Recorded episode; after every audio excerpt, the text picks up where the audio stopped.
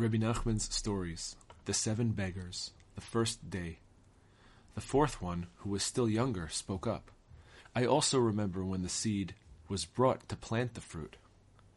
The fifth one, who was younger yet, said, I also remember when the wise men invented the seed. The sixth one, who was younger still, said, I remember the taste of the fruit before it entered the fruit.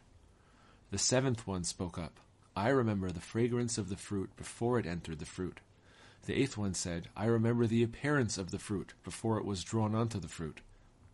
I was also there at the time, and I was still an infant. I spoke up and said to them, I remember all these events, and I remember absolutely nothing.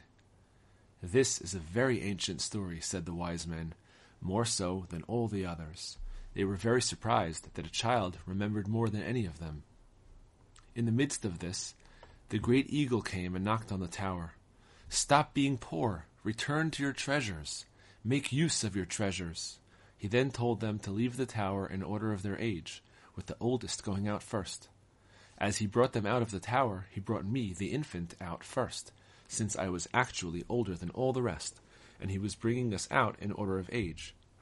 Actually, the youngest was the oldest, and the oldest of them was the youngest.